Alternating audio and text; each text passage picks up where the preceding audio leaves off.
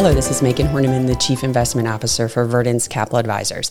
We're coming to you today with our regular segment of Markets with Megan, and we want to talk a little bit about um, the third quarter S&P 500 earnings season, which is wrapping up. Um, we've got about 80% of the companies in the S&P 500. They've reported earnings, and it looks like the earnings recession that started in um, 2022 is is finally behind us. Um, we have earnings growth right now. It's it's on pace to be about 5.7% for the quarter.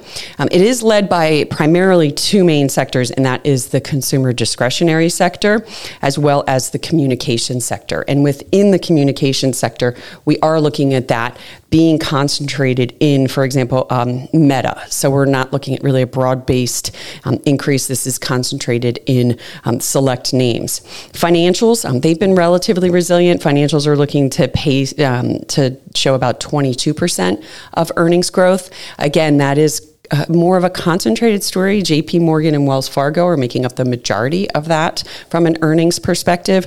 But, you know, when you look at this, when you look at these numbers, it's not surprising to us that it, that they're positive, even though coming into the quarter, the expectation was for a slight negative year over year earnings growth. Typically, uh, companies do come in and cut ahead of earnings season just so they have a lower bar to beat. Um, so they, they we, we typically do see earnings come in about 3 to 5% better um, than is expected at the beginning of the earnings season.